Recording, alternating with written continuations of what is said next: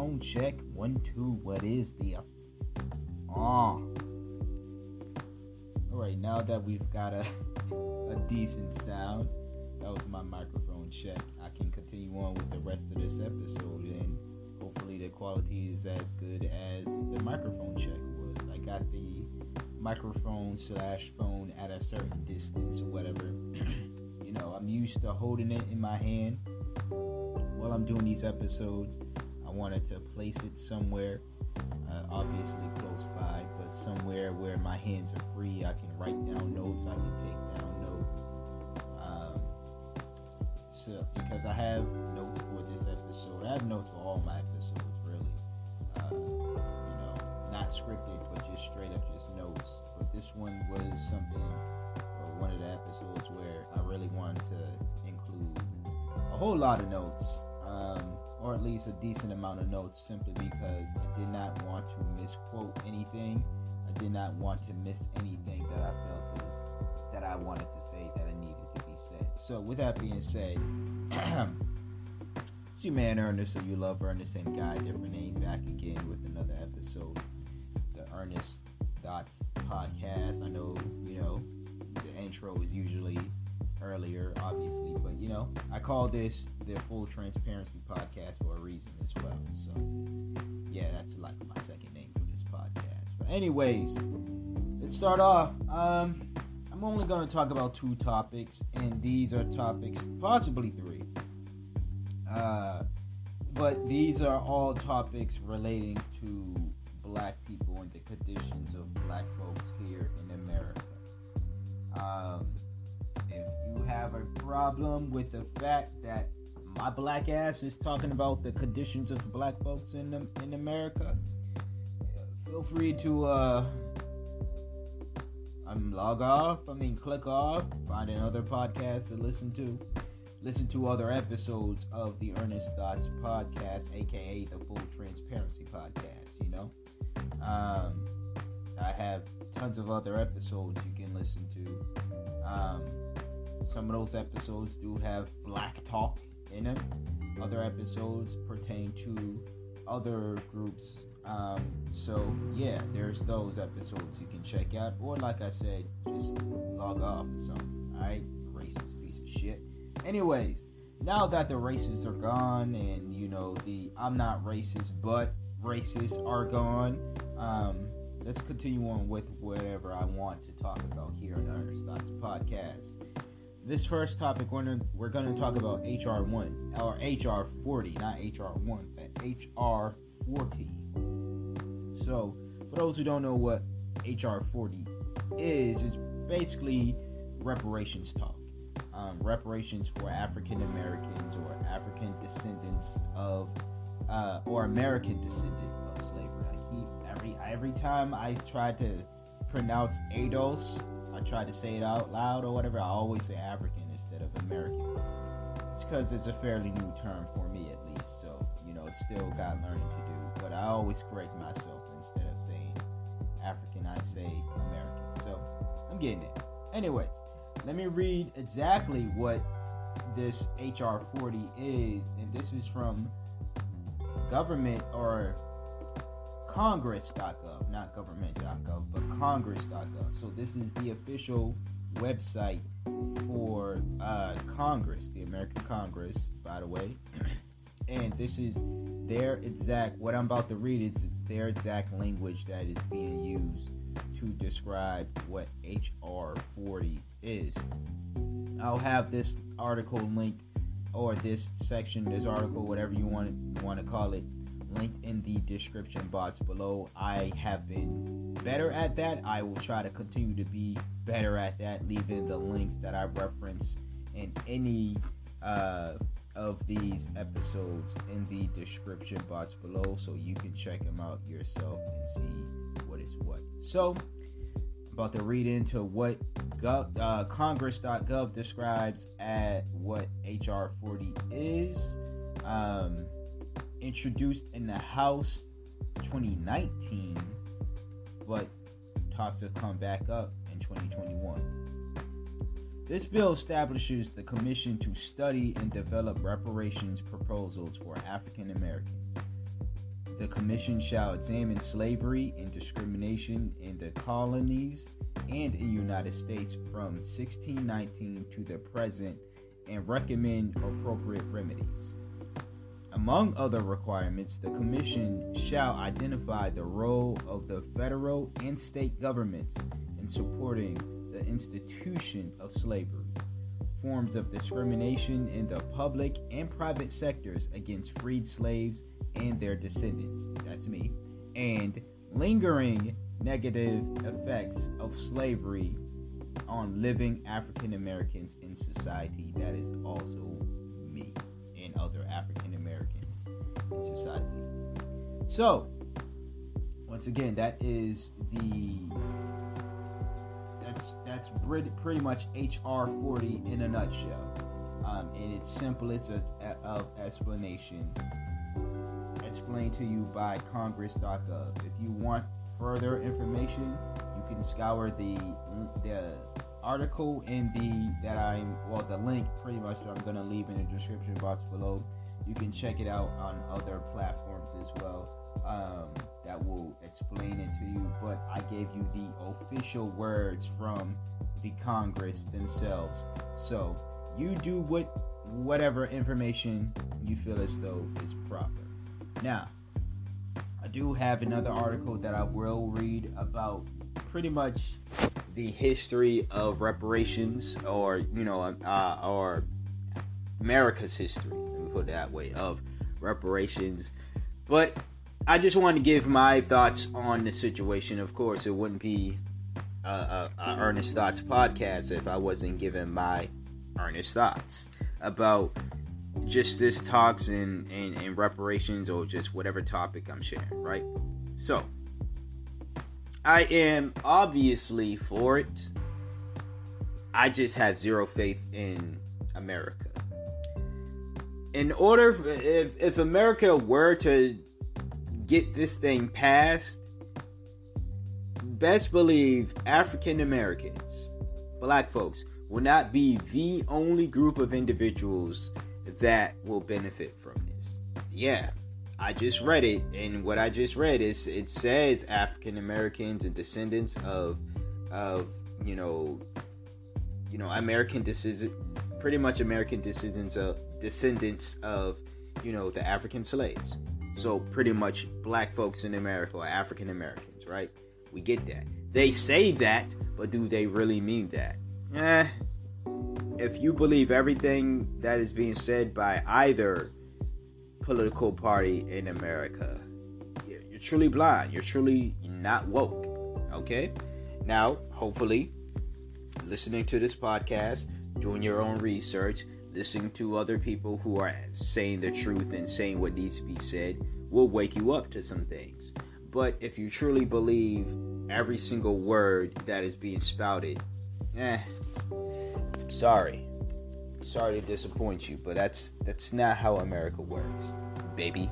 Anyways, like I said, they say they're going to do it, but I feel as though this quote unquote study, and this might be me just being a pessimistic, who who knows? Uh, but this quote unquote study, if they are actually going to look into it, um, as the Biden administration said, that you know these talks aren't coming out of nowhere. He he's been saying this uh, ever since he got pushed into the campaign trail. Uh, so uh, I was well aware of this back in 2019, um, you know, and, and, sometime before that as well. So this isn't necessarily news to me. I just felt as though this would be an important to talk about now since this is present day and they're talking about it present day once again. Plus, I have a lot more to say about it now than I did back then. So, as I was saying before, this isn't new, uh, but this quote unquote study, because they've been saying this for years as well. We're going to study it. We're going to study how we're going to uh, rectify the wrongs that America has done to black people. Although they're not necessarily there's been a ton there's been tons of studies done by scholars who in in in, in economists and, and, and just people in general that can literally that have literally that have literally found solutions and and have tried to introduce said solutions to uh, Congress and, and, and whoever was president at the time. I'm pretty sure Joe Biden has probably gotten some economists and, and people. Heck, people gave flack for Ice Cube and uh, the other. Well, they gave flack to Ice Cube and say, "Oh, who do you think you are?" But he didn't come up with. Um, sorry about that, y'all. It's morning time, but he didn't come up with his uh, pretty much his plan for Black uh, Americans by himself. He had actual scholars, actual people who it's their profession to study this and made it their their journey to study these things and to to put these ideas out. He was just the face. He wasn't necessarily the inventor of all of that. So you we saw that somebody tried to reach out to uh, Donald Trump at the time for doing so. And Ice Cube, it said he was willing to meet with Joe Biden, and Joe Biden kept pushing it off or something was going on with that. Not quite too sure what's what. Um, last time I heard a message from Ice Cube was a few months, probably at the beginning of this year, actually, uh, saying that uh, he was still planning on working on it and he's still reaching out to or trying to get in touch with uh, Joe Biden or this current regime and seeing what's what, you know? So I say all that just to say it's not like nobody is telling whoever is the president, hey, we we have solutions for reparations. I think you should enact these things. It's not like nobody is saying it. As to what that that's not the reason why reparations hasn't been uh, a thing for African Americans. That's not the reason because nobody's nobody's coming up with ideas. I had to say that because I was uh, one of the podcasts I listened to. There's people on there who you know. This is why I suggest, even if you listen to me, this is why I suggest if you're gonna listen to people's opinions on things, not to take them to heart. At the end of the day, have your own opinions because uh, you know, sometimes these people's opinions are are great, and I agree with them. Other times, I'm like they're they're stupid, and I disagree with them. What this was one of those times where they were like, and these are black folks as well. They were like, "Well, nobody has come up with solutions. That's why we don't got reparations." People have come up with solutions. Just because you don't pay attention to that type of stuff, or you don't pay attention to the the scholars, the economists especially who have come up with solutions just because the mainstream news outlets that you pay attention to aren't interviewing these people does not mean that these people are not around that nobody else is doing it and you're walking a dangerous road and believing once again that if the mainstream outlet or mainstream media in general talks about it, then that means that validates it, and everything that the mainstream decides not to talk about, talk about or cover invalidates. It means that something is invalid, right, or not true, or not happening, right? Uh, you know, there's coups going on and, in in you know places, and you don't see CNN talk about it. That doesn't mean that they're not happening. You know, uh, that that strike would ended up being uh, in India. I believe it was the biggest strike in in just mankind. You didn't see the mainstream news really talk about it like that, but it happened. So, and a number of other issues that went down, you know, all over the world. Um, simply because CNN and Fox News is not talking about it does not mean that it is not happening, folks. So, I'm pretty sure some of y'all know that. You're listening to this podcast and you're like, you, we know this, but you never know. New listeners coming in and people checking out the podcast for the first time. So, you know, uh, yeah, I, I, I just, you know, gotta let people know what's up. Anyways, as I stated before, I don't believe that this is going to be a thing. That doesn't mean I'm not going to uh, argue for it, that doesn't mean that me I, I'm going to give up Now, it might sound stupid to some of y'all. Like, how do you, if you don't feel like you have a chance at winning this battle, um, why are you still fighting this fight? You know? Because I want to constantly. One, there's a small chance, a small glimmer of hope. Let me put it that way. I'm not saying I'm 100% uh, uh, pessimistic about America ever giving reparations to black Americans, but I the majority of me is no, but that that is not a 100% surefire answer for me. That's number 1. Number 2, I want to continuously expose and show the world, to show anybody willing to pay attention, how America gets down. I want to continuously shove it in the face of the politicians that you guys claim. Once again you are going to right the wrongs that this country has done for black folks. Here is a surefire method method as to how you can right these wrongs and you still continue to refuse to do so do you really want to do that do you really want to right the wrongs or are you just saying these things to make yourself look good now we know what the answer is we know what the answer is but I want to continue shoving it in the faces of America and shoving it in the faces of these politicians. That's why. You know?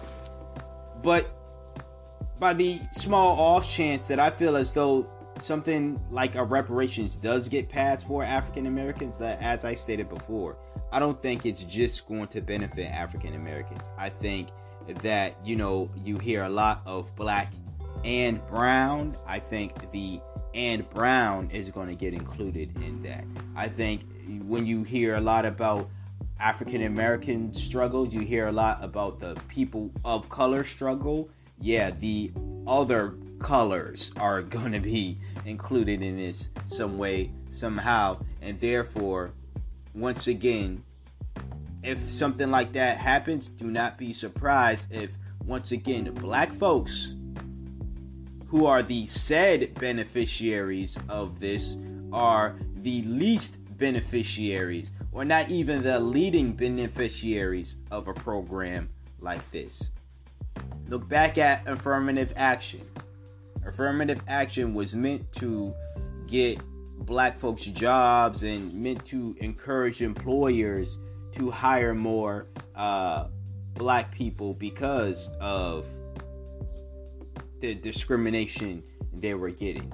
But when you look at studies of what happened with affirm- affirmative action, more, eh, yeah, more women got into the workforce, but more white women got into the workforce. They were the top beneficiaries of affirmative action, not black women, not black men.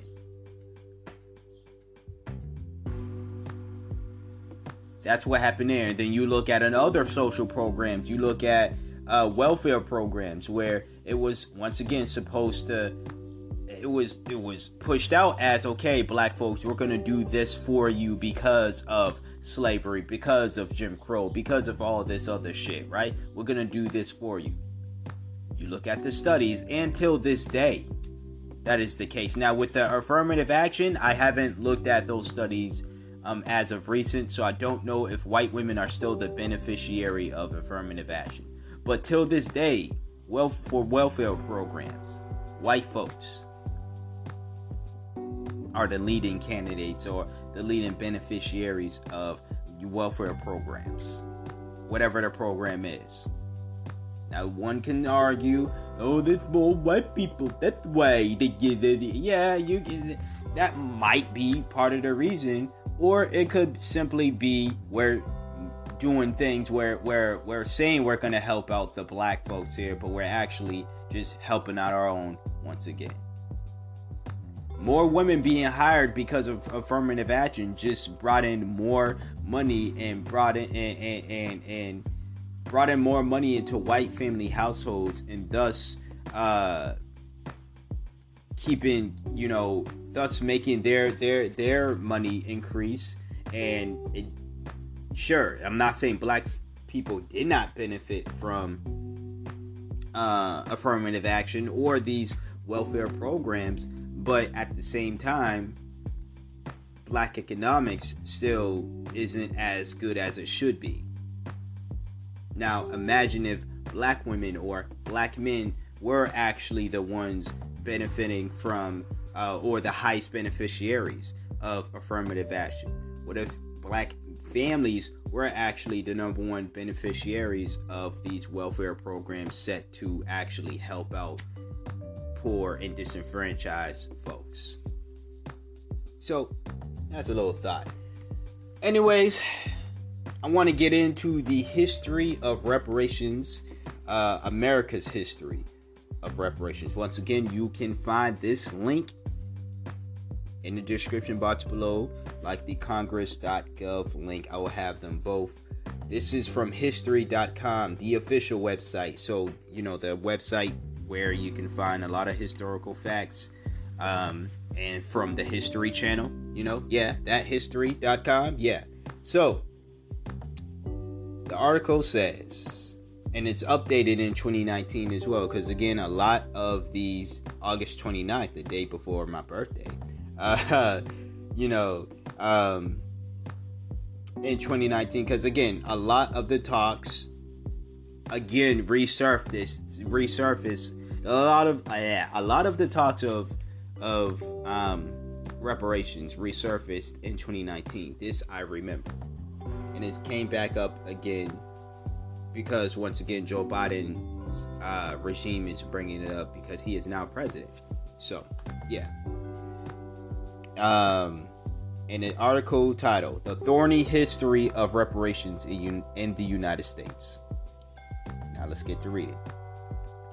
In the 20th century, the country issued reparations for Japanese Americans' internment, native land seizures, massacre, and police brutality. Will slavery be next? Is the question.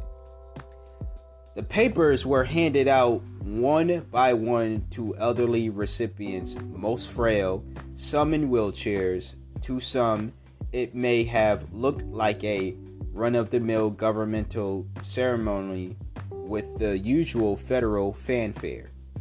But to Norman Mineta, a California co- congressman and future Secretary of Transportation in 1990, the 1990 event was deeply symbolic. The papers were checks for $20,000, accompanied by a letter of apology for the internment of over 120,000 Japanese Americans during World War II. They were the first issued under the Civil Liberties Act of 1988, a, historic law that offered monetary redress to over 80,000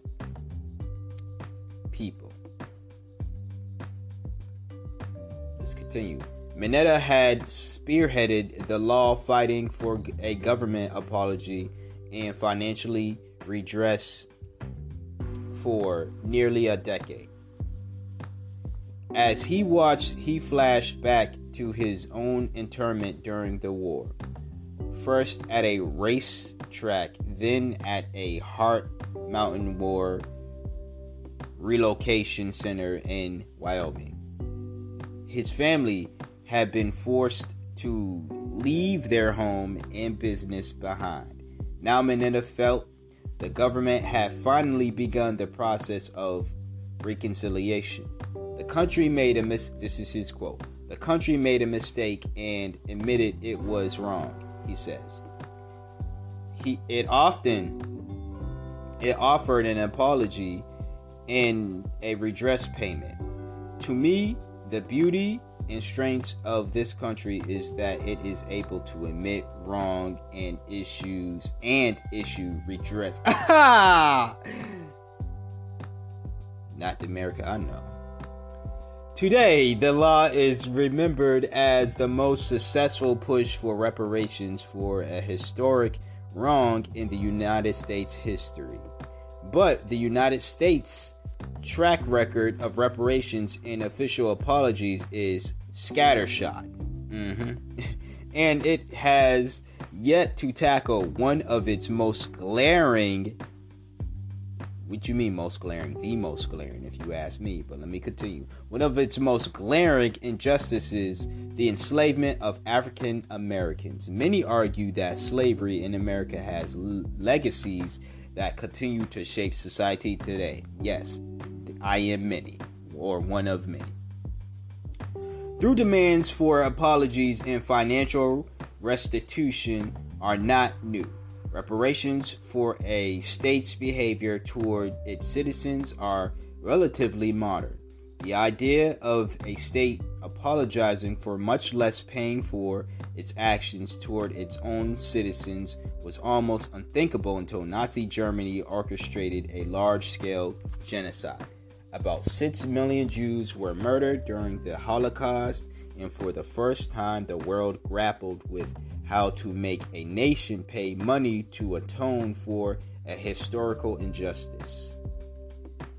There, there was the sense that Germans had done something very bad and needed to make amends, says historian John Torpey, a professor, a professor at the Gratitude Center, Graduate Center of the of the City University of New York and the author of Making Whole What Has Been Smashed on Reparations Politics. That was the price of admission for a return to the com- community of civilized nations. Germany has since paid hundreds of millions of dollars to Israel individuals Israel, individual Holocaust survivors, and others.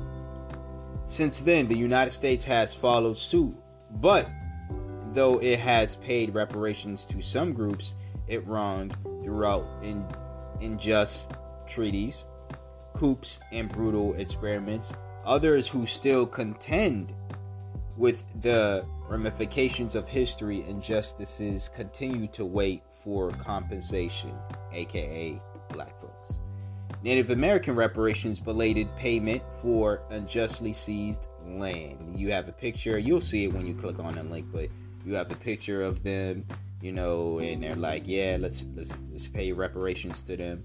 Um, this is President Harry S. Truman signing a bill providing for the establishment of the Indian Claims Commissions. Truman basically saying reparations for the Indian folks. World War II sparked a movement to address one of the United States' historic, historic wrongs its treatment of Native Americans over centuries of conquest and colonization. Native Americans enlisted in World War, World War II in disproportionately high numbers 44,000, or nearly 13% of the entire population of the Native Americans at the time served as code talkers who stomped who stumped the enemy with their tribal languages brave and brave services members and brave service members who fought in the European Pacific theaters of war. After World War II, monumentum to compensate tribes for the unjust seized seizure of their lands grew. Shout to NBA League Pass for no, don't shout to them. They're not paying it. In 1964, Congress created the Indian Claims Commission, a body designed to hear historic grievances and compensate tribes for lost territories. It commissioned its extensive historical research and ended up awarding about 1.3 billion to 176 tribes and bands. The money was largely given to groups which then distributed the money among their members. For some tribes whose members didn't live on a reservation, note historians Michael Lieder, and Jake Page, the money was distributed per capita. For those who did live on, reserva- on reservations, The money was often embarked, earmarked for tribal projects. However, the actual funds only averaged out to about 1,000 per person of Native American ancestry, and most of the money was put in trust accounts held by United States government, which has been accused of mismanagement over the years. Not surprised. Gambling has had a more positive impact on the quality of life of re- on reservations than did the Indian Claims Commissions Act, Leiter and Page Wright. So, before I continue reading, basically the Indians got more money and benefited their community more and economic status more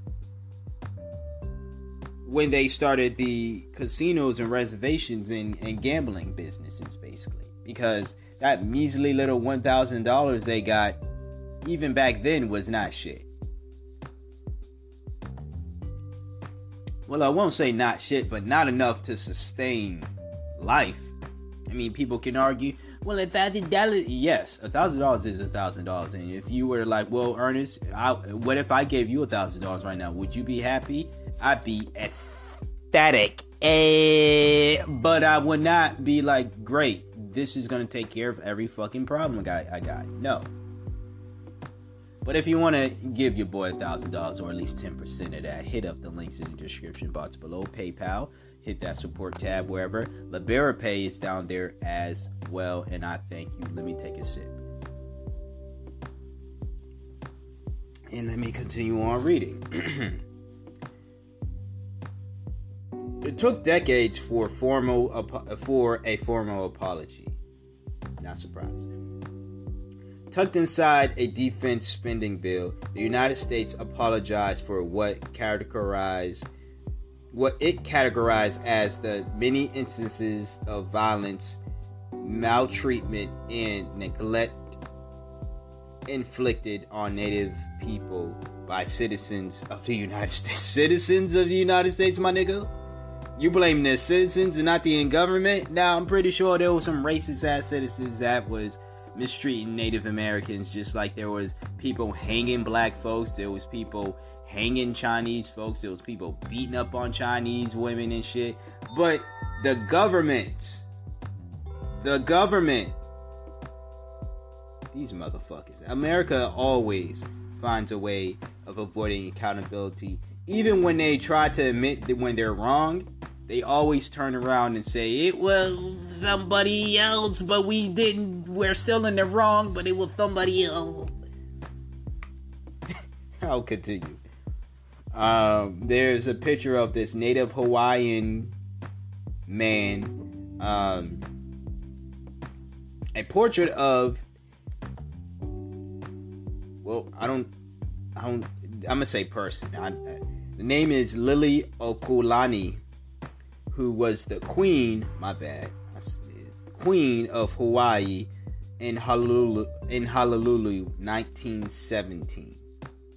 Shout out to the queen. Beginning in, ni- in 18, not 19, but 1893, Native Hawaiians' extensive land holdings were taken by the federal government in the wake of its overthrow of the Kingdom of Hawaii. And I had that extra E at the end because there's an extra I at the end of this. Well, there is two I's in Hawaii. I'm sorry. The lost the loss of lands had actually begun early as white business flocked as white businesses flocked to Hawaii in the late 19th century, they bought up huge swaths of land and established plantations. Gentrification out the ass. As low paid workers flocked to the land, Native Hawaiians began living in crowded cities and dying of diseases for which they had no e- immunities. As a result, Native Americans nearly died out. In 1920, there were an estimated 22,600 Native Hawaiians left, compared to nearly 690,000 in 1778 when Europeans first made contact with the island. A constant theme here in America and just the world history, wherever Europeans go, the native landers just the numbers just decrease some way somehow. I don't know how. That's sarcasm. I know exactly how. In 1917, lands leased from native Hawaiians by large sugar and ranching companies began to come up for renewal. John Wise, a native a native Hawaiian who was the territory's senator, joined with Jonah Kuhio Kalana Joan of KK, a prince before the United States seized Hawaii to argue that those lands should be set aside for native Hawaiians. I agree with Jonah.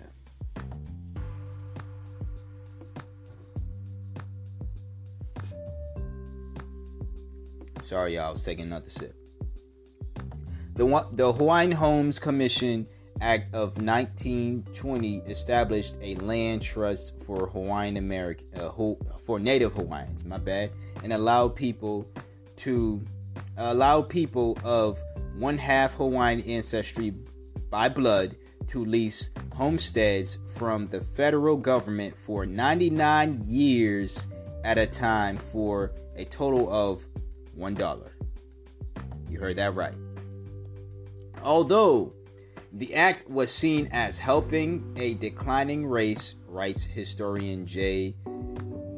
Kulani Kunua, it was sharply limited in its potential for rehabilitating Hawaiians. Not surprised there. America does this great job of claiming they're going to help people out by really fucking you over. That's the American way, baby. Much of the land was remote and unfit for development, and it put people who married non native Hawaiians at risk of losing their land. Today, those problems persist. Though the native Hawaiian population has surged, there remains a long waited list for homestead lands, and families that inherit homesteads must prove their 50% Hawaiian descent to keep them. So, what they got to do? Eat Hawaiian pizza? What the fuck? The United States only apologized for its treatment of native Hawaiians in 1993. I was two years old. A century after the overthrow. Now, let's go on to Tuskegee experiment reparations compensations for medical brutality. You know, um, the t- the experiment that some people deny, and you know, you have people who are anti-vaxxers, and this might go on uh, it, full transparency over here at the Full Transparency Podcast. I didn't intend on reading this entire article, but it, I'm interested in. I knew this, all this, but I, I'm somewhat of a history buff. Um, when it comes to you know important American history. Um, sorry, it does not to say I don't care about world issues, but I'm more so interested in the country that I was born in and reside in um, for the time being, of course. So yeah, this type of stuff I'd like to read up on. Um, if you feel some type of way, fast forward and listen to the rest, or check out my other episodes. Like I said, appreciate you if you still listening. But we're on to the Tuskegee experiment. For the anti-vaxxers out there, this might, uh, I don't know, make you feel good and shit, right? Or feel good in the way that uh, it, explaining why you don't trust vaccines administered by white people. So, they have a photo of Tuskegee. In some cases, I'm going to start reading. In some cases, federal and state governments have made payments to people harmed by brutality. In 1973, for example, the United States began an, an attempt at reconciliation for the Tuskegee experiment. Pretty much, participants in the Tuskegee syphilis experiment. Uh, and uh, if you want to know more about Tuskegee, once you read this article, click on the link. It will tell you all about it, or you could do your own research. I won't share it here because I don't want to make this segment any longer than it needs to be with my slow ass reading. Anyways, in which 600 black men were unknowingly, well, they're about to tell you, unknowingly left untreated for syphilis after being misled by officials who involuntarily enrolled them in a treatment program. The existence of the experiment and its horrifying extent only became clear after Jean Heller, an investigative reporter for the Associated Press, Associated Press, wrote a story, uh, wrote a story on the study and its F, and its effects. After a class action lawsuit, the men were awarded 10 million and the United States promised to provide health care and burial services for the men. Eventually, the state ended up awarding health care and other services for the men's spouses um, and descendants too. It took decades, though, for a presidential apology for the Tuskegee experiment in 1997 when President Bill Clinton is quoted hundreds of men betrayed and apologized on behalf of the United States. But financial compensation was cold comfort to more than the study's victims. Decades later, the experiment is correlated with increased and increase in mistrust of the medical establishment, mm, overall mortality, and reluctance to see medical providers among black men who face significant health disparities compared to their white counterparts in the United States. No scientific experiment inflicted more damage on the collective psyche of black Americans than the Tuskegee Tuskegee study. Writers, writers, writes historian James H. Jones. Cities and states, rather than the federal government, have led the way in financial compensation for more, for most of, for most other cases of brutality. Take Florida where lawmakers passed a bill that paid 2.1 million in reparations to survivors of the Rosewood massacre in 1923 incident in Rose a, a 1923 incident in which majority black Florida town was destroyed by racist mobs or Chicago which created a 5.5 million reparations fund for survivors of police brutality aimed at black men during the 1970s and 80s, and the cops are still brutalizing folks out there in Chicago today. People of the Japanese descended reparations and internment during World War II. I feel like I already gave y'all enough history on that, or at least read up on that. Um, this is a pretty lengthy. I didn't know. I mean, it's not. It's like two more paragraphs five more, honestly. Um, but not a lot more reading, but I'm not going to do the rest. Again, click on the link if you want to read the rest. About five more paragraphs left. I read the majority of this. But that is America's history. And they go back to talking about the Japanese uh, internment camps. What they already covered in the beginning. Maybe they had to go back and, you know, they felt the need to go back and talk about stuff. I see the name Mineta again, so they go back and Mineta shares some more thoughts. But again, we already read about that at the beginning of this article. But if uh, once again you want to learn more, hit the link in the description box below. So as you can hear for yourself and read for yourself if you decide to do so, America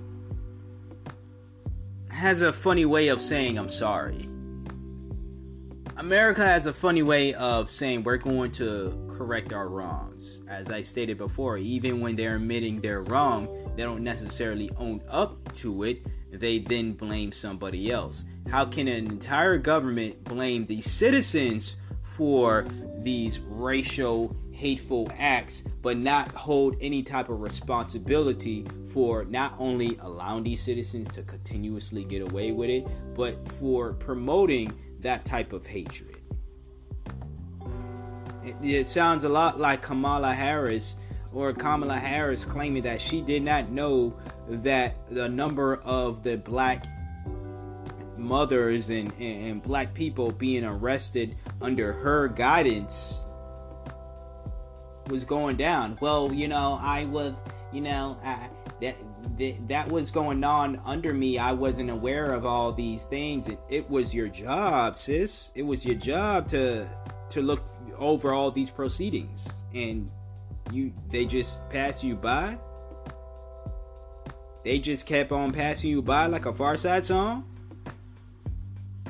Hmm, interesting. Anyways, so you you hear that history, you see all that, and maybe you can see why I have little to no faith in why um, reparations is, is is going to happen for black folks because the groups that they did try to reparate I know that's not the word, but that's the word I'm saying it is.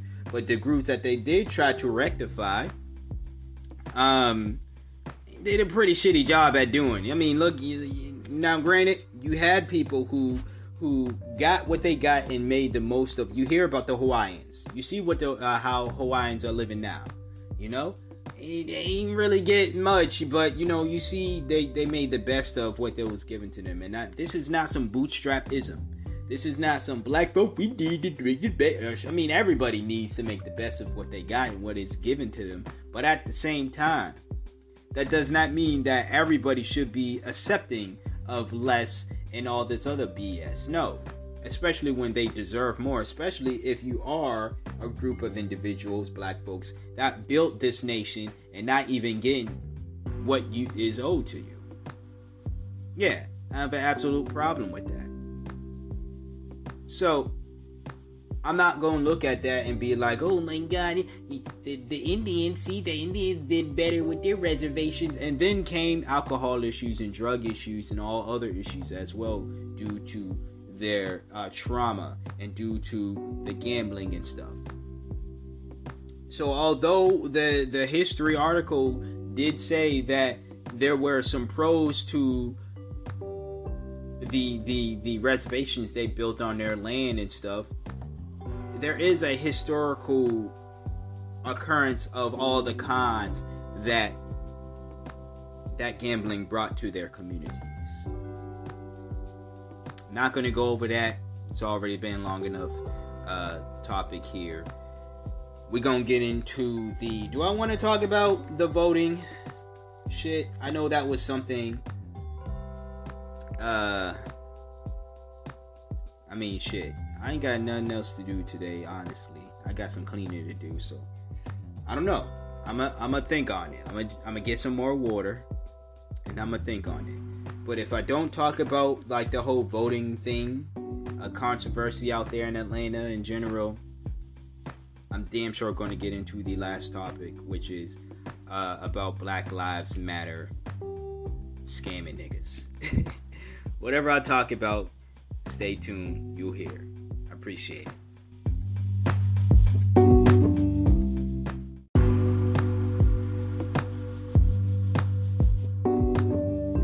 All right, so we back, and I decided, you know what? I will talk about the whole Georgia voting thing, gee, um, because I, I, you know, I, I have my thoughts on it, so why not?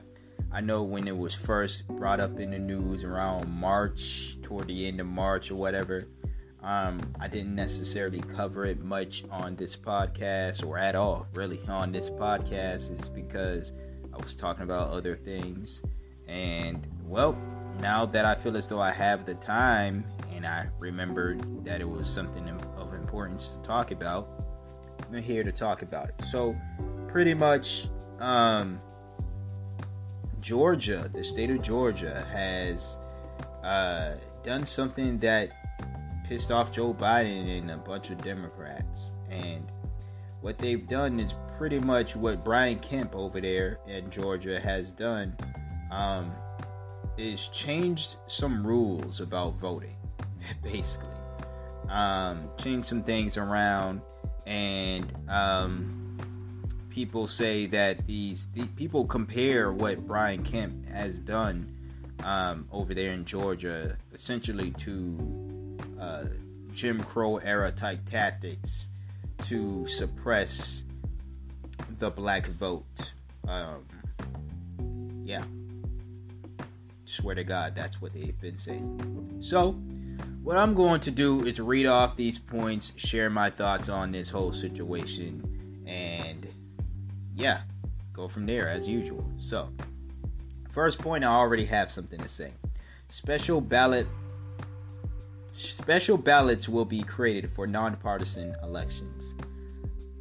Nonpartisanship is one of the many bullshit lies, probably the biggest bullshit lie um, or one of the biggest. I won't say the biggest. Probably is the biggest though. But it's a bullshit uh, lie that both parties uh, say. There is no such thing as nonpartisanship. First of all, the people who are truly nonpartisan are people who don't believe that voting is going to solve every fucking issue ever. You have a party who who will stress the importance of voting and nothing else because they just want votes so they can continue on getting their seats and continue on getting their money. Then you have another party that does anything within its power to suppress the votes. So both parties suppress votes, but you have another party that specifically does anything within its power to suppress votes because they see the power in voting. I don't believe that voting is powerless, but it's definitely not as powerful as um, the Democrats make it out to be, or a lot of people make it out to be. But as far as nonpartisan sh- nonpartisan elections, what the fuck is a nonpartisan election in the first place? That's number one. Voting on the fucking cats, my nigga. Like with the the state cat, what's to be the state type of cat? Or you know, I don't know what the fuck that means, but yeah, that was some bullshit. Next on the list, Ballots must be printed in black and white ink on security paper. Okay. Um. Next, a cutoff date of 11 days before a primary, general election, or runoff election for mail in ballot applications. Basically, what that's saying is if you are going to mail in your ballots on any type of election, you have up until 11 days before that day to uh well the least amount is is 11 days or more basically. If you mail it in on you know 15 or the you know whatever um you should be safe. Keyword should be. You should be safe. Your vote should be counted. But let's just say um you mail that shit in. Let me read it again. Uh, a cutoff date of 11 days. Oh, so before primary, uh, general, and runoff elections. So pretty much the 11th, the cutoff date is at the 11th day before. Like if you, I believe what they're saying is if you mail it in before the that cutoff, you should be good. If the, if not, your vote will not be counted. All right. But I say keyword once again should be because you know what? who knows what could happen, but you know what could happen. A deadline for the insurance of absentee ballots of at least 25 days before a federal primary general election or special election, or 22 days before a, manipu- a municipal general election of primary. I ain't gonna act like I know what the fuck that all that meant. and I'm pretty sure this language is meant to try to confuse people, and I could look into it and stuff. This is going on in Georgia, by the way. I'm not in Georgia. So I'm not saying because I'm not in Georgia that I should not know this or should not care. I should look all this information up, or if someone knows what the fuck it means, be nonpartisan about it and actually tell me the truth. Um, but yeah, they. Don't know what that means. I'm sorry, um, but it does sound like some some more cutoff dates. All I'm gonna say is, I'm not surprised if all of this somehow spikes Democratic voters, um, who tend to be black voters, simply because Brian Kemp ain't trying to lose his seat. Next, a Georgia State driver's license number, ID card number, date of birth, and last four digits of social security number or anything or another approved form of identification must be printed on the outside of an absentee ballot. I saw a lot of people for some reason make noise about this. I don't I, I never disagreed with voter IDs ever.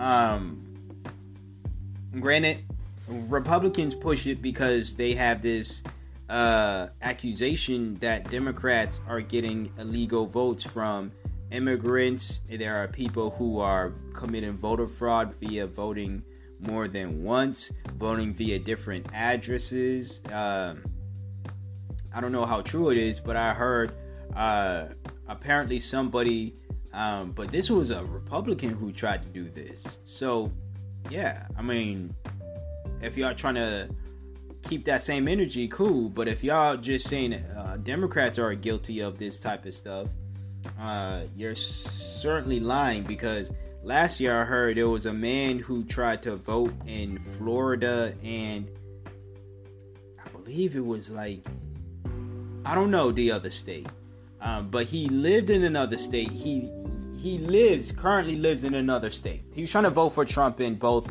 Florida and some the state that he currently resides in. Well, he's in jail now for that because he got caught.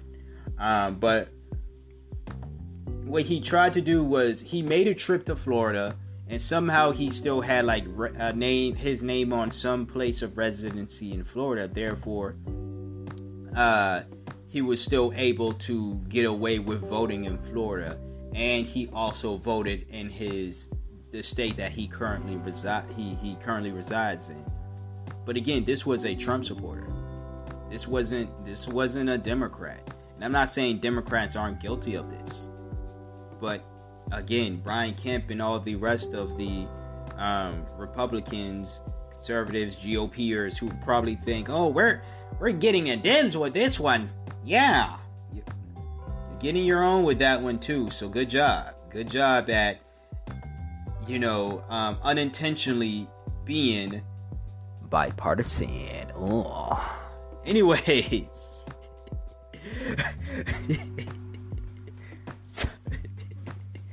Last point conditions for rejecting absentee ballots if certain requirements are not met. If you're black, you can't vote here, basically. You know, I, I think that's what they're saying, you know? So I can understand why people are saying, yo, this is some Jim Crow type shit. But if I'm misunderstanding something, because I can, I'm telling you right now, uh, I I I understand half this list, probably less than half, a little less than half. The other parts I don't understand. I'm not, I'm keeping it a buck here. Um. Oh yeah, I'll leave this link in the description box below. This is from USA Today, where I'm reading this off. Um, let me write that in my notes right now, so I won't forget to have this link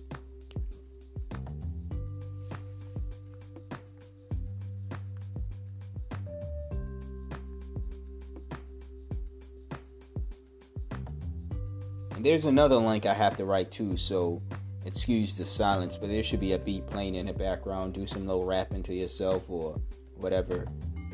U.S. News link. Okay.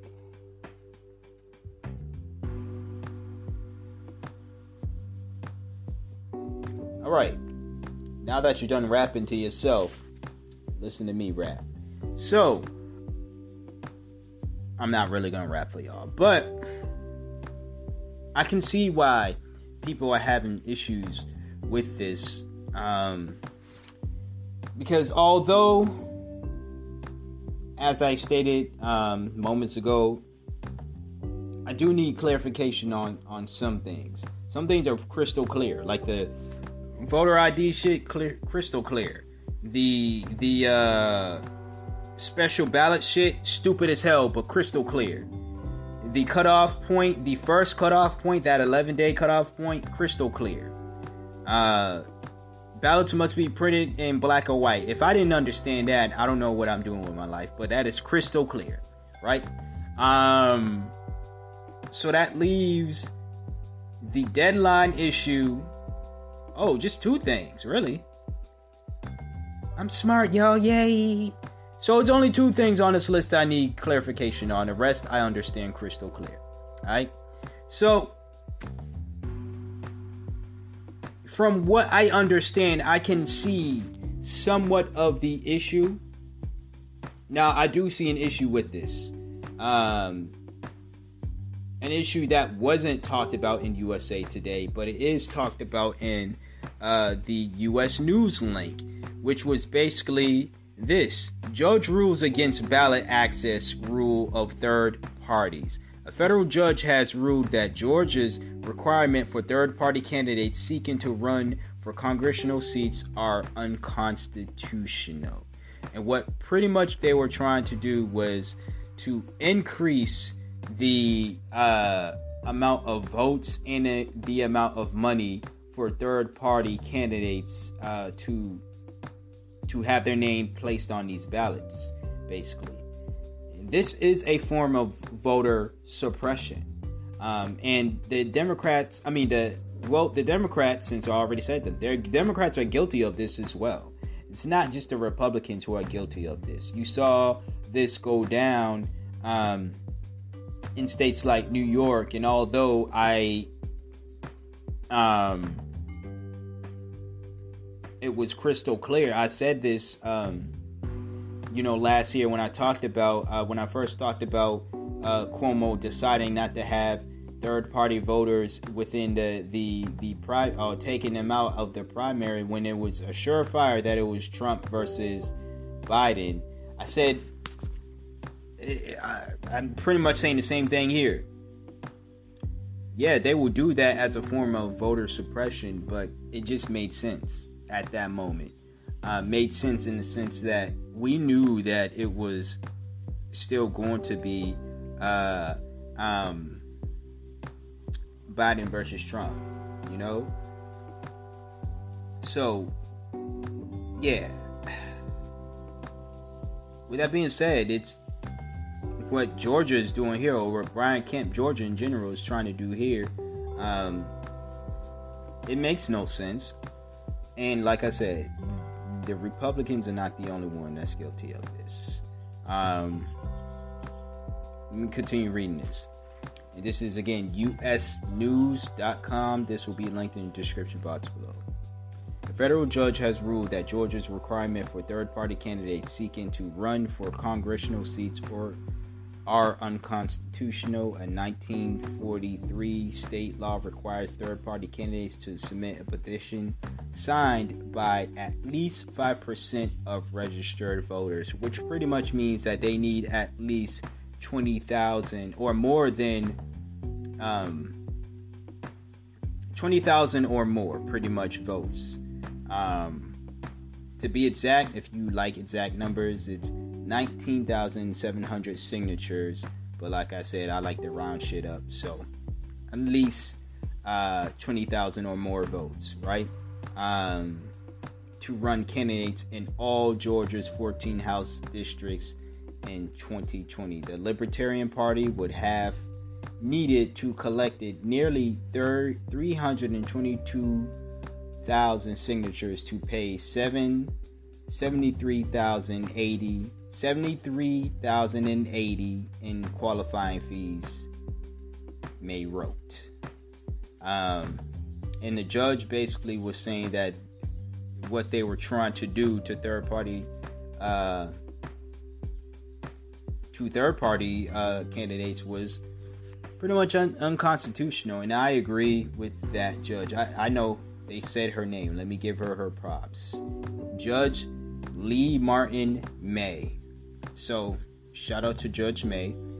Good to see that there are still some justices and judges out here who, uh, you know, have common sense. And Judge Olu Stevens is not the only one out here. Shout out to that brother, but he's not the only one within the uh, judicial system who actually has has a brain and common sense and, and he he's making right laws and shit. Um, but yeah, shout out to Judge May. Um,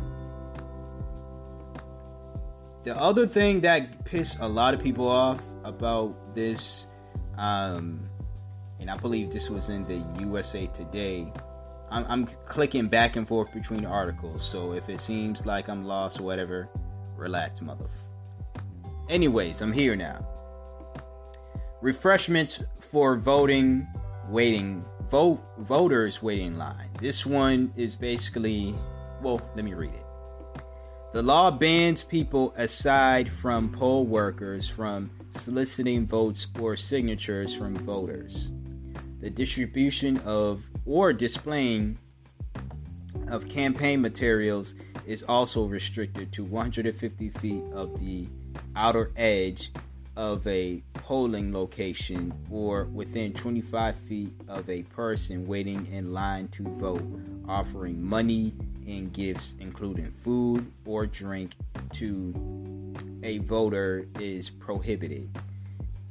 In a rebuke of the proposal last last month, Georgia Senate Minority Leader Gloria Butler, a Democrat, said Republican lawmakers want to make it a crime to bring bring grandma some water while she's waiting in line. Well, she ain't she ain't wrong. Big Mama needs some water out there. It gets hot. Waiting in them lines and they claiming that, you know, you trying to buy Big Mama's vote. Let me tell you something. Old black people already know who they voting for. You don't need to buy their votes. Let me continue. Poll officers are permitted to distribute materials encouraging voter participation as required by law. Officers may also make self service water available to voters. So the cops can hand out water because we want to make the cops look good. Um, and they can hand out other things, maybe little fans, and if they have snacks too, uh, they they can share that shit to people.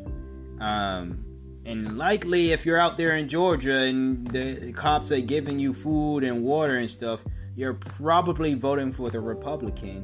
Therefore, what Brian Kemp and the Republicans out there pretty much are doing or claiming they are doing is they want to stop the Democrats from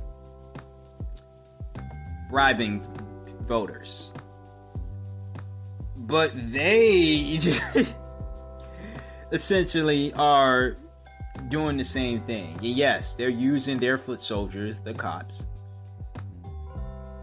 You can talk about how nonpartisan cops are and whatever if you believe that cops are nonpartisan, but come on. Cops out in Georgia share the same mindsets. Most likely share the same mindsets and views of, of black voters, black people in general, as the racist grand old party conservatives out there. So, yeah, they're simply saying, "Well, the cops can do this," but not not not people who work the voting polls or not just regular everyday people. You can't give your own grandmother some water. But if your grandma just happens to be a Republican, a police officer can say, "Hey, here's a bottle of water." But they got to be in uniform because if they're not in uniform, then it's and they're voting for uh, Democrat, then it's a problem, you know, or a third party, then it's a problem. Ugh. That's exactly what this. so yeah, yeah. Now that I've read further into this, I can understand why people are upset. Now, let's not on the same flip to play devil's advocate, to play conservative devil's advocate. Let's not act like a lot of these polling stations, and I can attest to this. It's not act like there isn't bribery involved, or the undertone isn't the you know isn't there's not a bribery undertone to it. Remember that whole big push for well, they always do this, but the whole big push, especially it seemed like last year to get people to vote, and it seemed like it was a lot of people who was on the and when I say on the left, I don't mean on the left of like like I don't mean like uh like progress like true progressives. I mean like on the left, like not on the right politically. So a lot of Democrats, it seemed like a lot of people who are of Democratic organizations or Democrats in general were pushing voting so hard, right? Um, and saying it's not about who you vote for. Just get registered to vote so hard. It's so bad. Just register to vote. Just register. I don't care who you voting for. I just want to get people registered. This, that, and the third. You know what I'm saying? But we know exactly why they wanted to get people to register. We know exactly why. And when I say we, I mean me and others who know. If you know, you know. But you know exactly why they were doing that. And it wasn't to get people to register to vote. I mean, yeah, that is that is that is a small part of it, yeah, but it was to get people to register to vote for Democrats, for Joe Biden and Kamala Harris and the other Democrats, you know, Warnock and Ossoff, and you know, it was that, you know, it wasn't to simply get just put it that way, simply just get people registered to vote. Because it is statistically proven that the more registered voters, the more people who end up voting for something, the Democrats um, end up having a better chance at winning or end up winning when the more people vote. On the flip side, the less people who vote, the Republicans tend to win this is these are stats you can look up yourself for not only just general elections but um, primaries and and and and just other forms of elections you know local elections and stuff right when th- that rule applies for all types of elections all right maybe not nonpartisan what the whatever the fuck that is but for all the main types of elections, that that has shown to be true.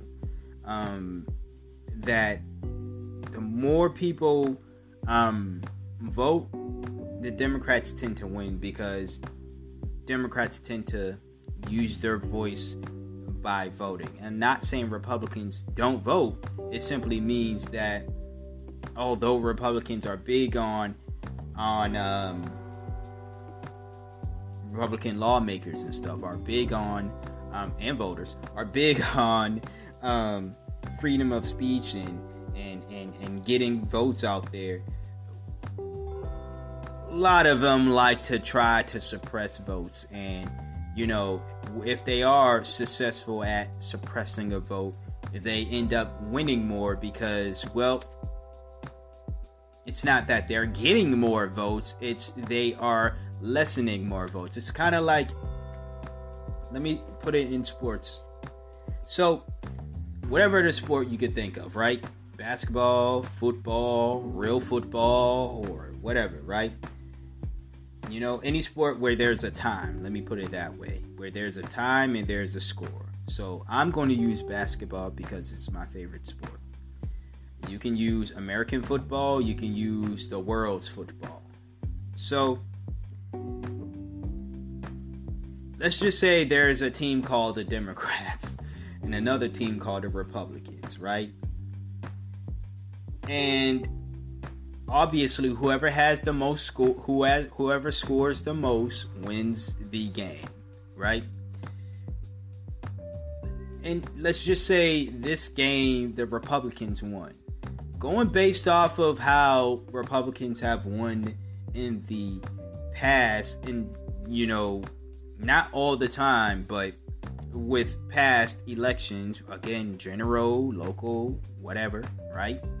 Um, it wasn't because they, yeah, they they did outscore the the Democrats, but it wasn't necessarily like a big outscore. It was more so of a let's just say the score the Republicans was like up by 20, right? So it's the score is like 100 to 80, right? And they're like, "Okay, we got this." But then the Dems kept creeping up. It was getting, it was cutting into that lead. It was, it was, it went from a 20 point lead to about a 15 point lead. And it's like, okay, we got to do something.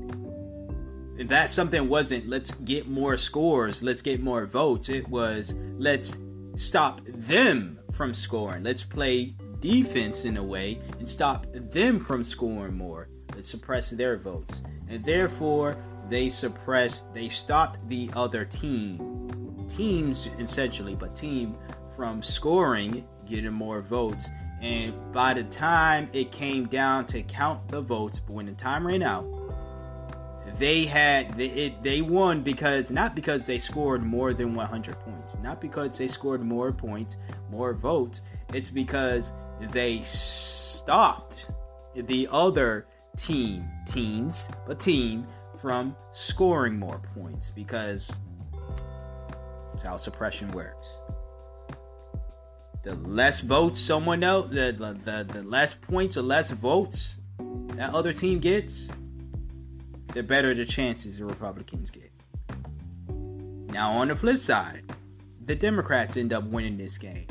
The Democrats end up winning the game because they actually scored more points than a Republican team. You know, the score was 100 Democrats and let's just say 50 to the Republicans, right? They they down by 50.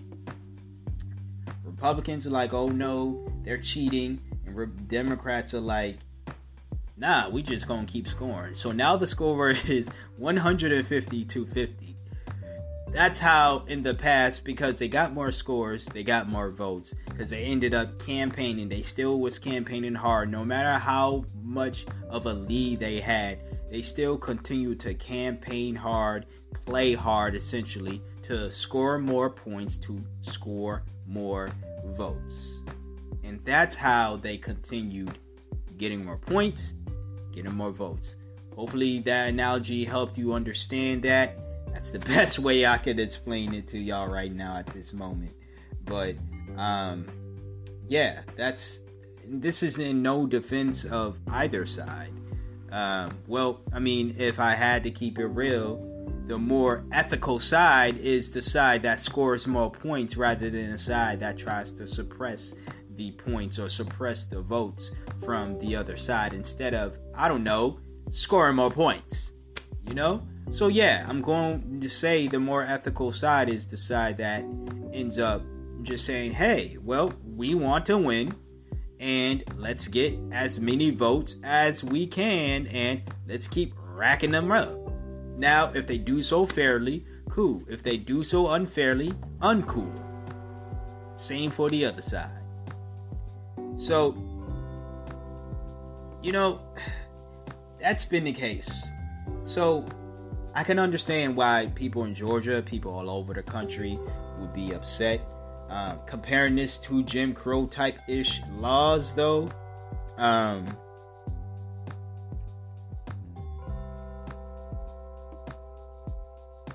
just because grandma, Big Mama, can't get water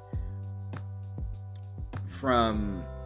I'm gonna feel fucked up saying this because Big Mama deserves her water. But just because she can't get her water at the voting line, and she could be arrested for. I believe there's fines and arrests. Let me look, keep scrolling down this article to see if they um, they mention anything. I just know people can be in trouble. Um, now, if again, I'm leaving this stuff in the in the description box below. If you and let me uh, keep these tabs just so I can. Uh, you might hear some more silence so I can focus. Just so I know to keep these tabs. Uh,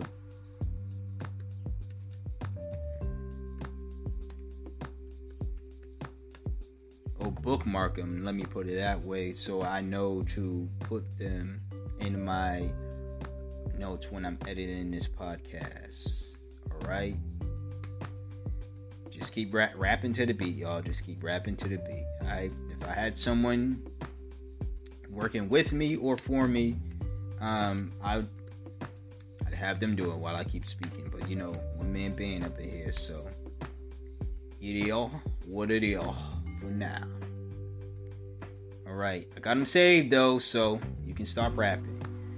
So as I was saying, so I can see where the somewhat comparison is being brought up to, but let's not downplay Jim Crow era type uh, voting laws and just Jim Crow era in general. Let's not.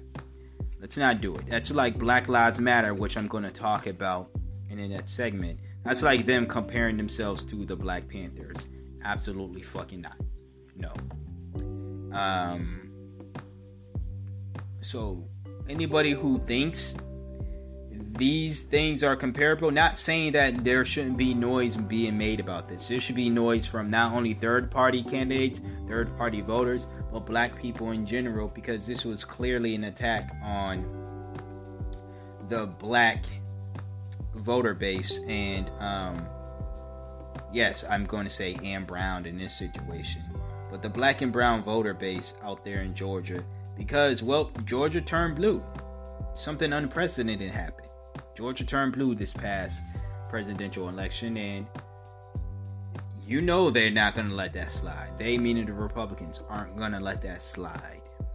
So, yeah, I mean, I can't say any of this surprises me at all. Um, we will see what comes from it.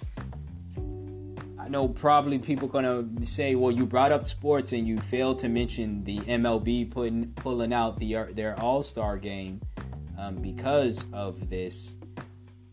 They didn't pull out because they felt it was the right thing to do and we're totally against. They pulled out because their sponsors were saying we're pulling out of the um, All Star Game sponsorship if you don't pull out. Don't believe me? Look it up. Maybe I'll have that link in the description box below. I'm saying maybe because I don't have that tab open, but it, it's out there. So don't think the MLB is on some woke shit. Don't think all these other corporations are on some woke shit. What they really are on is about the dollars. What's making them the money? They listening to sponsors. They listening to what brings them the money. Simple as that. So that's all I got to say about that situation here on to the last topic. Like I said, we're talking about Black Lives Matter. So uh stay tuned.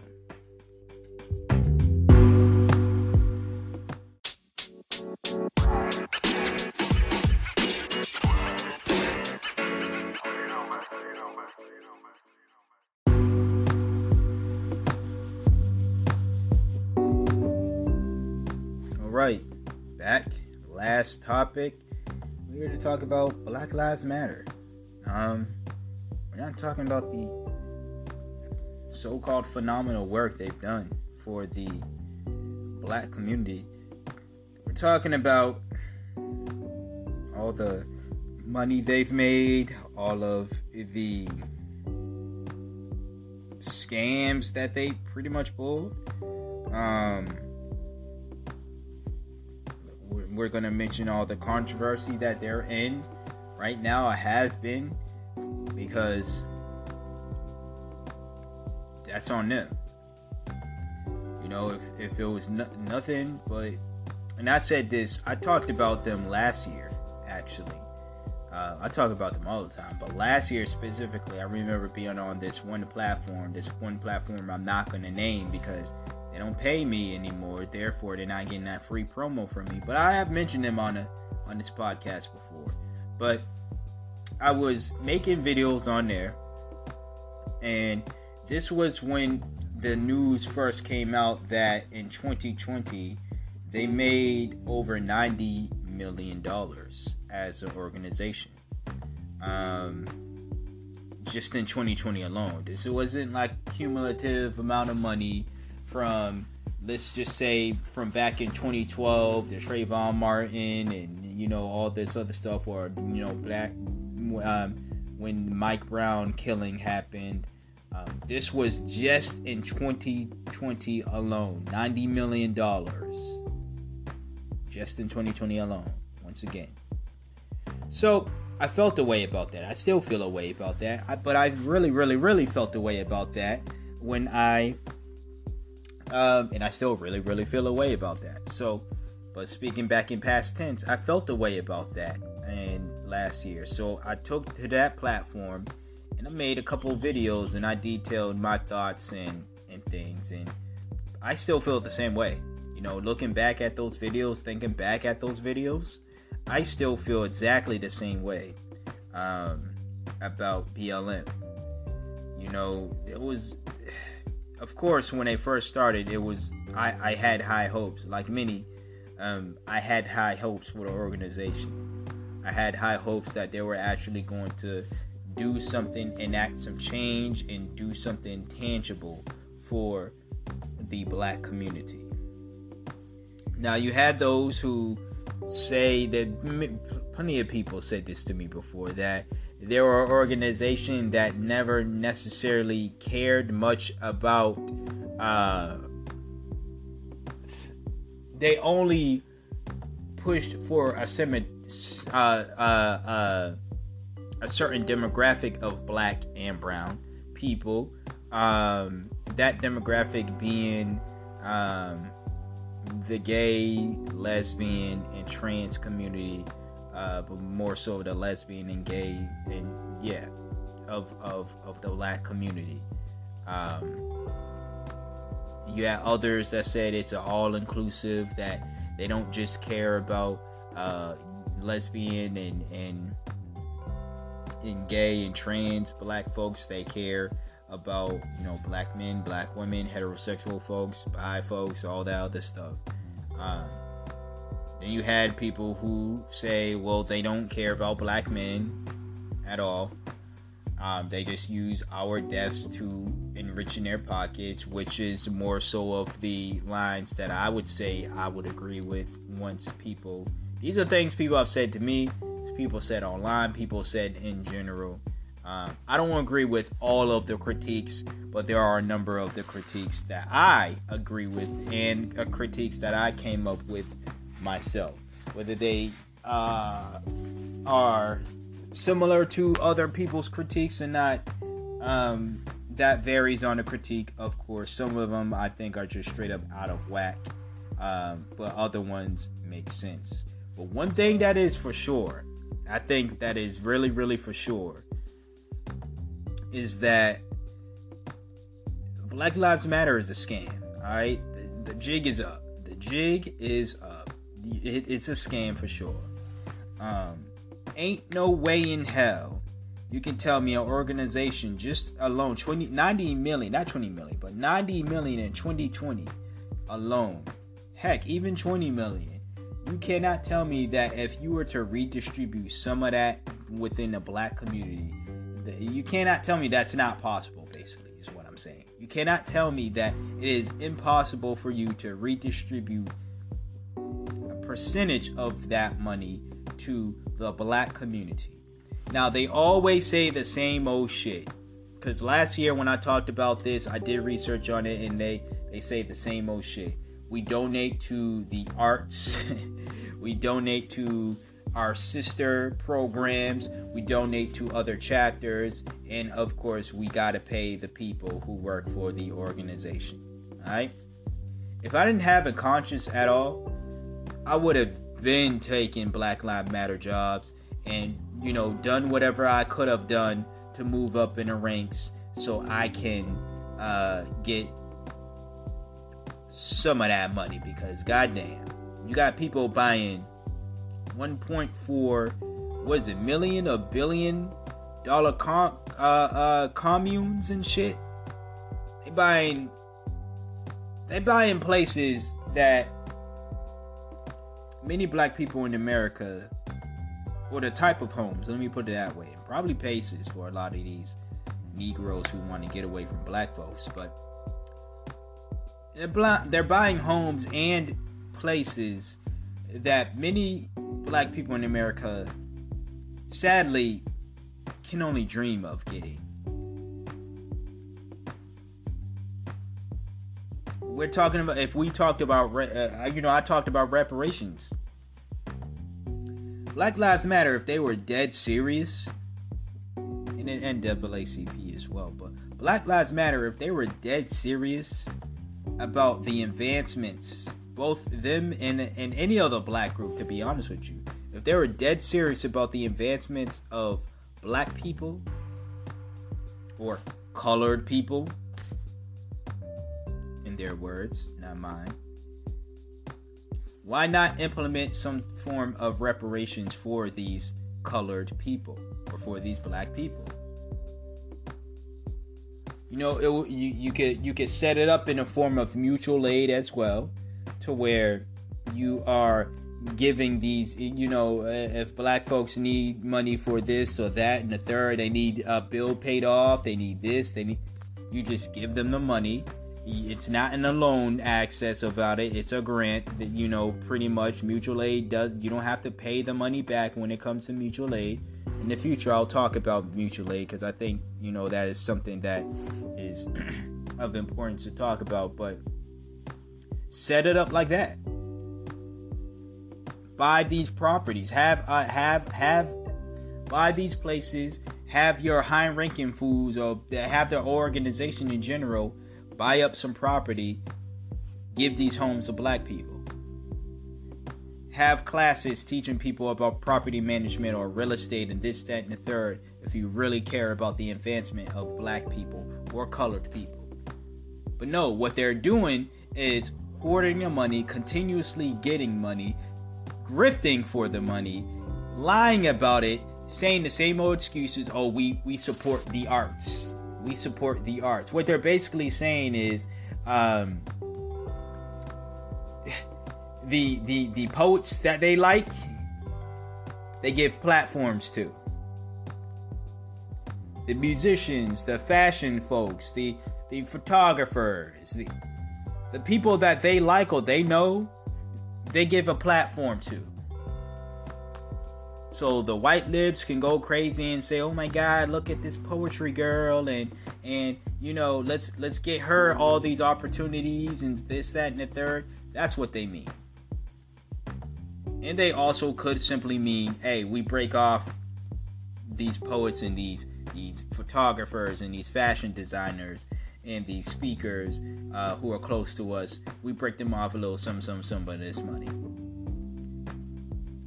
But you said Black Lives Matter. You didn't say my friends, just my black friends' lives matter. You didn't just say only black poets matter. You didn't say just only black photographers and black fashion designers matter. You said black lives. Which means if you are going to hold the name and scream the moniker Black Lives Matter, that means every black life, whether you know them or not, whether you're a fan of them or not, whether they're an artist or not, should matter. And which means that if they are going through hard times, not just dealing with systematic racism, but hard times as in physically, they, they're having a hard time paying off mortgage or paying bills or, or, or paying rent or having food on the table or this, that, and the third $90 million can help out a lot of black folks here in America. 10% of that can help out a lot of black folks here in, in, in America.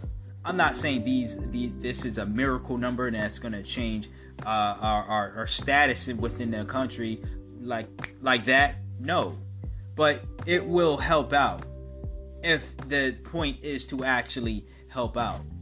Hell, if even the people who are telling me, I don't know why you well, why you care about Black Lives Matter. They don't care about us. We, we straight black men. They only care about gay black men and lesbians and transgenders. Even if black even if that was true, right? And there's a whole bunch of homeless uh, uh, uh, people of the LGBTQ community. Break them off some some. There's a bunch of people who, a bunch of trans women. I know of many who who need uh, medication for HRT, who who who need money for their surgeries. Uh, you know, there's sadly people of the LGBT community who need to pay off medical bills, who can't afford medication because they either have some other illness, they either have AIDS or whatever, or just illnesses in general because not all gay people have AIDS. Sorry, I don't know why I stopped recording. As I was saying before, even if those people, what they were telling me, um, was true or is true about BLM, right? And they only care about the black queer folks or the black LGBT folks, right?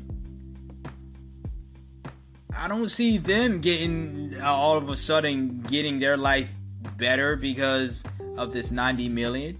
Sure, maybe the big wigs who happen to be of the LGBT community, but certainly not the poor LGBT folks that I know and love. The poor black LGBT folks that I know and love. They still, they, some of them are, are are worse off because of coronavirus, because of thing, things getting worse. Some of them are still in a bad place. So it's like, bruh, you y'all can't even even the, the the communities that y'all do highlight and say that we especially want to shed light on these marginalized communities, y'all not doing shit for. So how the fuck do you expect me or anybody else to believe that you care for all black folks when the folks that you are are, are taking extra care of a claim that you're gonna have an extra care, an extra eye, an extra hand in in aiding, you're not even doing shit for them. You're just lining your own pockets up. So yeah, the jig is up. Like I said, the jig is up. We all know what it is at the end of the day. You can go on Twitter, and it was funny because they went on Twitter and they tried to refute it again by saying the same thing sisters, sister programs, the arts, and if you want to continue donating, donating here, they got trash, my nigga. trash. I was included in that trash, they got trash. They had to delete the tweet. Y'all probably, eh, are you taking pride in bullying people? Am I taking pride in bullying scammers? Absolutely. We're not bullying somebody because of their blackness. Absolutely not. We're not bullying people, or at least not me, not bullying people because of their sexual orientation, their gender uh, uh, uh, identification. We're bullying these motherfuckers because they some scammers.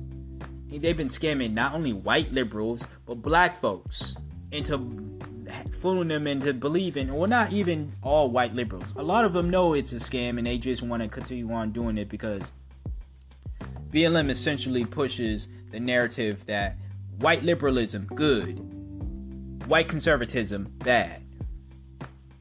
It, so they continue pushing that narrative. Um, and and you know you have white liberals who know that and that's why they support them and then you got the white liberals who they mean well. They mean well. So they believe that they're they're doing a good thing by donating and supporting an organization like Black Lives Matter. But what they're actually doing is uh you know lining those people's pockets up and not necessarily helping black folks the way that they believe that they're helping black folks because like I said, none of that money is going toward the black community right? At large. Let me put it that way. The arts that they support and all this, yada, yada, yada. If you're on their good graces, if they hear this podcast episode or this podcast in general, when I've slammed them before, oh, yeah, I highly, highly doubt, unless there's someone who is, you know, of the program and they, they, I guess they they actually want to do for people and they hear me and they're like, yeah, he this brother speaking sense. Maybe go support him. I did see his report out, and I might have that in the description box below. I say might because I don't have that tab open. So, anyways, but I did see a, a report the other day saying that there was a chapter, a BLM chapter head out in New York who is uh, she wants to look into the books and the finances and see where the money is going because of the backlash. And she's like, yeah, something ain't right here. This is someone within the Black Lives Matter party saying, yeah, something ain't right here. We got to see what's up. Because if we say that we're going to do X, Y, and Z for these, uh, for this community, we should be doing X, Y, and Z for this community. And we shall not be mad at the community for wondering where the fuck is this money going, or what what are y'all doing with this money, other than getting more endorsements, other than buying your own places, other than moving into these rich white neighborhoods to tell people, rate white people, racism is bad, and to electric slide with them. Yeah. Just to branch off of that point, um, about what the, the, the New York branch uh, leader was saying. What I said in response to that article was Black Lives Matter is an organization that's going to have to take it. Uh, it will only end not when racism ends, if that's ever even a thing, but it will only end if it happens from within inside. So, as oddly as I am at saying to anybody, do not do not. Do, I still say don't don't donate to Black Lives. But if you have the opportunity, if you're someone who actually has a conscience and you actually want to do for black people, and you want to join Black Lives Matter, make sure that you can do so and you cause make sure if you get inside, right? You do so and you cause ruckus and you let it be known that while I am here, no matter what your your your your title is, while I am here, we are actually going to do for black folks. For the larger community, not just groups who make us look good, not just the arts and not just you're not saying not support them. But you know when these any group says we support the arts, it's usually just again the the the photographers who take their pictures the the uh musicians that they are cool with the poets that they're cool with musicians that perform at their events and stuff uh the chefs caterers who are making meals and the designers of their clothes you know the makeup people the all that. And that's cool. Like I said, them people should be paid for their wonderful services. If the service is wonderful. But nah, they should be paid for their services. Wonderful or not. That's subjective, obviously. Um but do for everybody.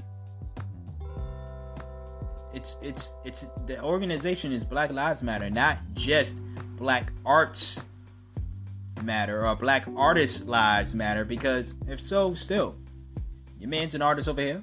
I make beats. I design clothes. Links in the description box below for both my clothing stores. I write. I do poetry. Does my life not matter? Hmm? So, the jig is up, BLM. We know, I know, and um, you got some splaining to do. Alright? Got more splaining to do than Lucy.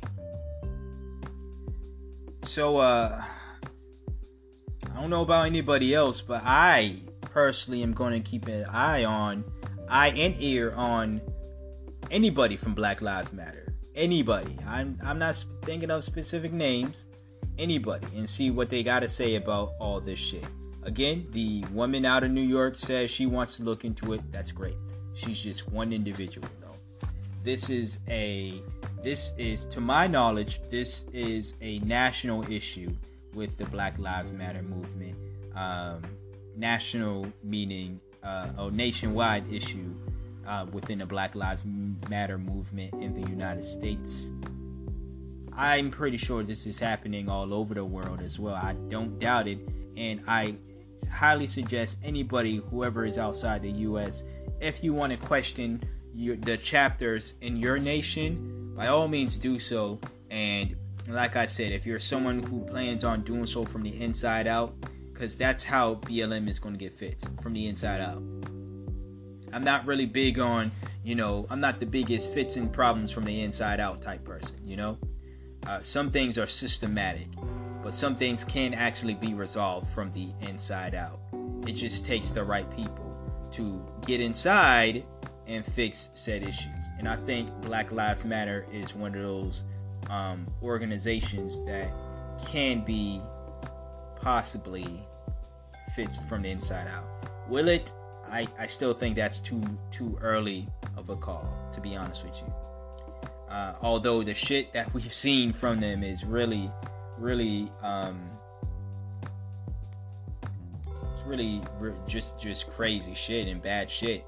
Um, it, it, it might might be irredeemable for some folks, but again, if you weed out the the because uh, there's a lot of good activists out here. There's a lot of good activists who actually care about marginalized groups, and if you give those people a, a platform, I'm sure there are some really really good ones that no matter how much money or how much power, how much exposure they get, they will do the right thing. But that's probably when if if that were to happen, that's when you will see the mainstream media turn on Black Lives Matter because those are the activists that are not going to allow the liberal media to use them as tools as much as they the the movement leaders allow themselves and the movement to be used as a tool um, by the liberal media right now.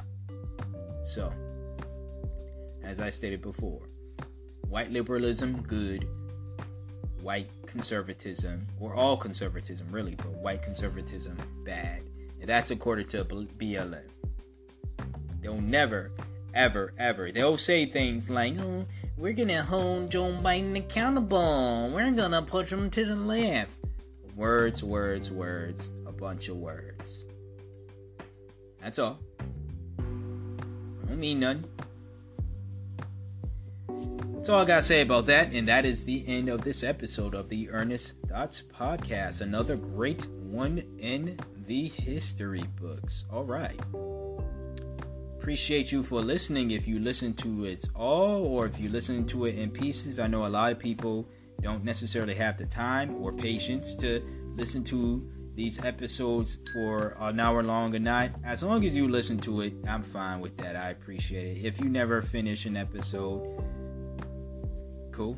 I wish you would, but you know, that's cool. As long as you tuned in, that's great. The best thing about it is uh, most uh, thing I want you to do though is, is share this episode out. Share this episode out. I should probably say this at the beginning because if people stop listening at the first or second, they're not going to hear this. So whatever. But about anybody who is still listening, and anybody who might be listening to this in pieces, and you're now getting to this part, share this episode out. Subscribe if you're not to. This is a weekly podcast. Yes. So subscribe if you want, uh, if if if you want to, of course. But if you're not, subscribe. Um, these are ways you can support freely. Oh yeah, rating as well. Rating is a way that you can support freely. Rate this on Spotify and Apple, especially on Spotify. They have this new rating system to where smaller podcasters, such as myself, are going to get a, a bigger shine, a bigger boost. So please, please, please rate and listen to this, especially on Spotify. You can subscribe there as well. Um, but everywhere you listen to this and stuff, and everywhere you can rate this, hell, I want to dominate all the platforms. Alright? Rate, subscribe there. If you want to support monetarily, hit up the PayPal, hit up the Pay, the support tab. These are ways that you can uh, support monetarily. Any dollar amount or anything less than a dollar, anything really is greatly appreciated. Like I said, the the the stuff that I value a lot more is the shares of the episodes, the subscriptions, and the ratings, especially the ratings. So, yeah. Check out my other podcasts as well. there's the season premiere podcast. That's where I do movie and show reviews. That is no longer a content exclusive. Um, you can catch that freely. Season premiere podcast once again on Spotify, on Anchor, um, and other platforms where you can listen to this podcast. Um, and check out the My Two Cents podcast, my music based podcast, where I review music, talk about music and music based subjects on a weekly basis. All three of these podcasts, by the way, are weekly podcasts. Season premiere airs new episodes every Thursday, though, not every Monday. So there's that. Until next time, until next episode, stay black if you are black. Stay beautiful. Black Lives Matter, not the organization, but the actual Black Lives. I ain't gonna stop saying Black Lives Matter, but fuck the organization. Um, LGBTQIA plus lives matter, trans lives matter, black trans women matter, black trans men matter, black women matter, black men matter, and you matter, whoever you are. And I'm out. Peace.